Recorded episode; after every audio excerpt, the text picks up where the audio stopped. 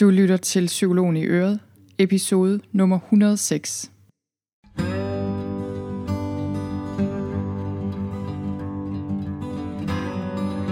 Velkommen til Psykologen i Øret. Jeg er psykologen Birgitte Sølstein, og Øret, det er dit.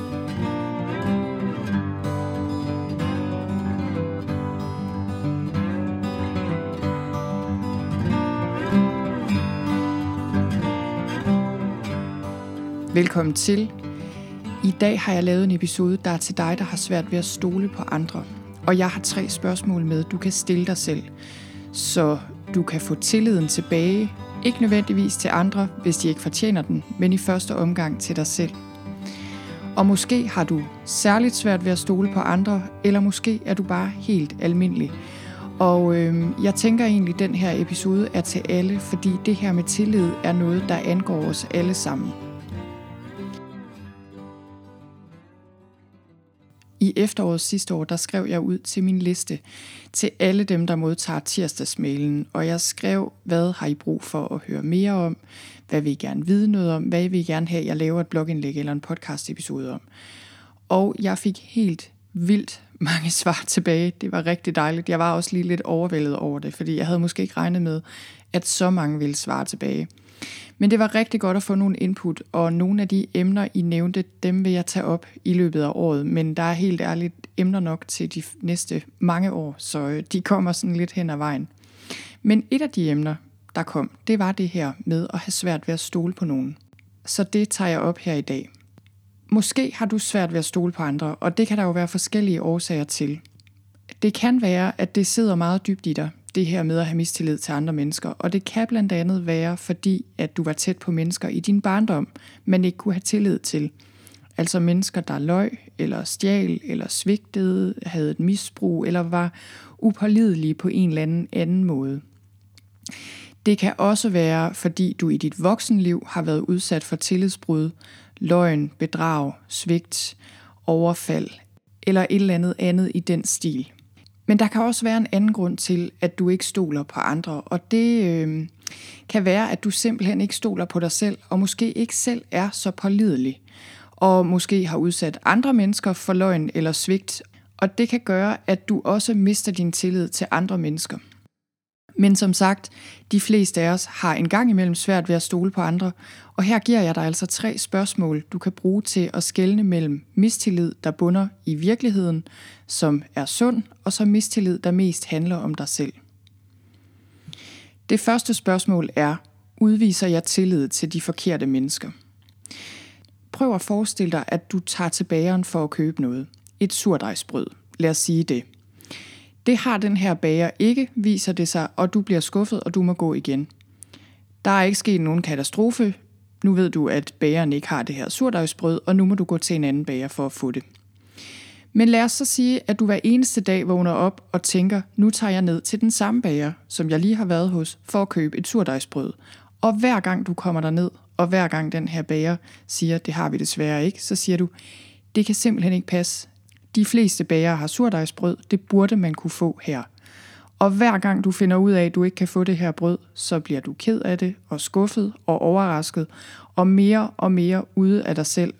Og det lyder jo måske lidt vanvittigt at gøre det her, men ikke desto mindre, så er det det, vi gør, når vi bliver ved med at have forventninger til, at vi kan stole på et andet menneske, hvis det her andet menneske har vist os gang på gang, at det ikke er tilfældet.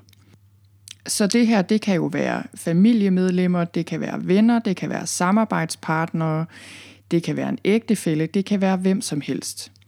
Så i stedet for at holde fast i, hvordan du ønsker virkeligheden skal være, og hvordan du havde håbet virkeligheden var, så skal du se på dine egne urealistiske forventninger og justere ind, så de stemmer overens med virkeligheden. Ellers vil du spilde din tid, og du vil blive ved med at være skuffet. Og sandheden er jo bare, nogle mennesker kan du ikke stole på. Og det kan være en meget svær og meget smertefuld erkendelse, især hvis det er dine nærmeste. Det gør rigtig, rigtig ondt. Men objektivt set, så kan du enten fjerne dig fra dem, hvis det er en mulighed, hvis det er nødvendigt, eller også kan du tage til efterretning, at du ikke kan have tillid til vedkommende, og tage udgangspunkt i det. Og det her er ikke altid specielt nemt i praksis, og det kan være en lang proces. Der er en god grund til, at det kan tage mange år at forlade en ludoman, der bliver ved med at spille jeres penge op, og det kan være rigtig svært at sætte grænser, også hvis det er vores egne børn, det handler om. Lad os sige, at dit barn hele tiden bruger penge på stoffer, i stedet for på den uddannelse, pengene egentlig skulle bruges på. Det er jo svært, når folk ikke lever op til vores forventninger, når vi ikke kan stole på dem. Og så kan det være, at du siger, men er det ikke rimeligt, at jeg forventer, at jeg kan stole på mit barn? Er det ikke rimeligt, at jeg forventer, at min mand ikke er utro, at min kone ikke drikker, at mit barn ikke lyver? Og jo, det er egentlig rimeligt nok, men ikke desto mindre, så er der mennesker, der drikker og lyver for dem, de elsker, og det sker hver eneste dag. Det er håbløst at forsøge at lave mennesker om, så de svarer til vores forventninger. Det er ligesom om mange af os prøver at få virkeligheden til at samarbejde med de idéer, vi har om den, i stedet for og overgive os til, at virkeligheden er nu engang, som den er. Og mennesker kan jo ændre sig, vil jeg lige sige. Heldigvis kan de det, men i mellemtiden skal du jo ikke udsætte dig selv for uacceptabel adfærd og blive ved med at stole på folk, du ikke kan stole på. Det undergraver din selvrespekt, og det undergraver også den andens selvrespekt. Så det bedste, du kan gøre for alle involverede, dig selv, den anden, det er at sætte fornuftige grænser. Og hvordan kan man så vide, om man kan have tillid igen til en, der på et tidspunkt har svigtet dig? Jeg vil mene, at du kan mærke, at der sker et skift i vedkommende og i jeres relation. Det her er et spørgsmål om mavefornemmelse. Hvis folk har løjet for dig, hvis folk på en eller anden måde har svigtet dig, så vil du ofte kunne mærke, at vedkommende virkelig fortryder det. Altså dyb anger og en ægte undskyld, som du kan mærke er dybfølt. Hvis du tuner ind på din mavefornemmelse, så kan du mærke, om du kan stole på vedkommende igen. Og selvfølgelig, hvis der er tale om et meget alvorligt tillidsbrud, så kan det tage lang tid at genopbygge den her tillid. Så det var det første spørgsmål. Udviser jeg tillid til de forkerte mennesker? Næste spørgsmål. Skal jeg stole mere på mig selv? Vi bliver jo som regel meget forurettet, når vi ikke kan stole på andre, hvis folk hele tiden kommer for sent, ikke holder, hvad de lover, eller taler om bag om ryggen på andre, eller hvad det nu er. Men tag lige et øjeblik og overvej, om du egentlig kan stole på dig selv – kan du det? Holder du det, du lover dig selv? Lever du op til de idealer, du forventer andre mennesker lever op til? Har du integritet i dit liv? Eller er det bare sådan, at du taler om, at ærlighed og venlighed er vigtigt, uden at du praktiserer det i relation til dig selv og andre mennesker? Så det her, det handler om, at hvis du har et problem med at stole på andre, så kan det godt betale sig, at du lige kigger dig selv i spejlet først og fremmest, og opbygger din tillid til dig selv, og tjekker, at du har den. Det, at du opbygger en fast tillid til dig selv, det vil sige, at du lytter til dig selv, når din mavefornemmelse fortæller dig noget. Det vil sige, at du holder det, du lover over for dig selv. Det vil sige, at du kan regne med, at du er der for dig selv, og her der snakker vi jo ikke om, at du skal gøre alt perfekt. Der er jo ingen mennesker, der altid gør, hvad de beslutter sig for at gøre, selvfølgelig. Men det her handler alligevel om, at du ligesom får skabt en relation til dig selv, hvor du kan stole på dig selv. Når du får tillid til dig selv, når du ved, du kan stole på dig selv, så giver det en dyb tryghed indeni. Så er det lige pludselig ikke så altafgørende, hvordan andre behandler dig. Du kan sige til og fra, og du ved, at du i hvert fald bakker dig selv op. Og det er jo ikke for at sige, at du bare skal lade folk behandle dig, som du vil. Det er jo klart, det er ikke det, jeg mener. Men der er ingen tvivl om, at det vil give dig en større tryghed inde i dig selv og gøre dig meget mere robust og meget bedre i stand til at håndtere alle mulige udfordringer, når du ved, at du kan stole på dig selv. Og det her, det handler jo også om, at du ved med dig selv, at du passer på dig selv, at du sætter grænser over for dem, der ikke ved dig det bedste, øh, bevidst eller ubevidst, træder ind over dine grænser, forlanger for meget af dig. Så det er jo også noget med, at du indeni kan stole på, at du ikke finder dig i hvad som helst.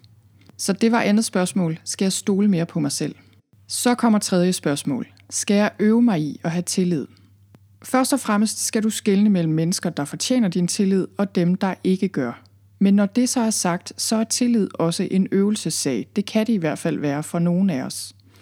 Hvis du hele dit liv har holdt kortene tæt til kroppen og aldrig rigtig vist andre mennesker tillid, aldrig rigtig ture at være åben og ærlig, så er det vigtigt, at du begynder at opbygge din tillid til andre mennesker ved at vise dig selv. Du bliver simpelthen nødt til at risikere at vise andre mennesker tillid, så du kan mærke, at du rent faktisk godt kan stole på dem. Så for eksempel kan det her jo handle om, at du har meget stor trang til kontrol, lad os sige på dit arbejde, og du har den her fornemmelse af, at dine kolleger ikke kan klare arbejdsopgaver lige så godt som dig, og derfor holder du fast på dem. Men medmindre du giver slip på de her arbejdsopgaver og overlader dem til andre, hvordan skal du så nogensinde få tillid til, at der faktisk er nogen, der kan gøre det for dig, at der faktisk er mange måder at løse en opgave på. Og desuden er det jo også sådan, når vi skal uddelegere noget for eksempel, at vi bliver nødt til at give det fra os, og de, der overtager opgaven, skal jo også bruge lidt tid på at komme ind i den.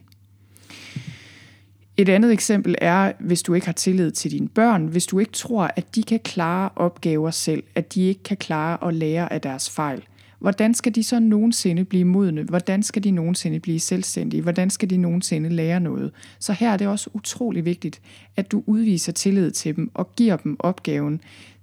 Signalerer til dem, det kan du sagtens klare. Jeg tror på dig. Jeg er lige her, hvis der bliver problemer.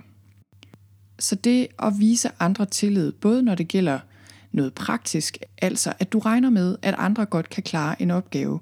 Men især også den her dybe tillid, der handler om, at du kan godt have tillid til andre mennesker, du kan godt åbne dig over for dem, du kan godt fortælle, hvordan du har det, du kan godt læne dig op af dem. Det er simpelthen så vigtigt. Det er en meget vigtig og sund ting, at du viser de rigtige mennesker fuld tillid. Og det var det tredje og sidste spørgsmål. Skal jeg øve mig i at have tillid? Jeg håber, at du kunne bruge de her tre spørgsmål til noget. Det her med tillid er jo faktisk enormt vigtigt. Det er simpelthen så grundlæggende for vores sundhed, tror jeg. Fordi det siger meget om kvaliteten af vores relationer, og gode nære relationer er det aller, aller vigtigste, du kan have i dit liv. Ikke mindst dit forhold til dig selv. Min egen erfaring er, at hvis jeg skal kunne stole på mig selv, så skal jeg have fat i mig selv. Jeg skal simpelthen kunne mærke mig selv. Og en af de ting, jeg gør, det er, at jeg dyrker yoga, og jeg mediterer. Og hvis du har lyst, så kan du gå ind på min hjemmeside og finde min morgenmeditation. Du går ind på sølvstein.dk-morgenmeditation, og der kan du få den ganske gratis. Det koster kun din e-mailadresse. Og den er der mange, der er glade for. Og det her med lige at tune ind som det første på dagen, det kan give dig ro, og det kan gøre, at du bedre kan mærke dig selv. Og på den måde har du også bedre kontakt til din mavefornemmelse, og du kan sortere i, hvem du ikke kan have tillid til, og hvem du kan have tillid til. Tak fordi du lyttede med.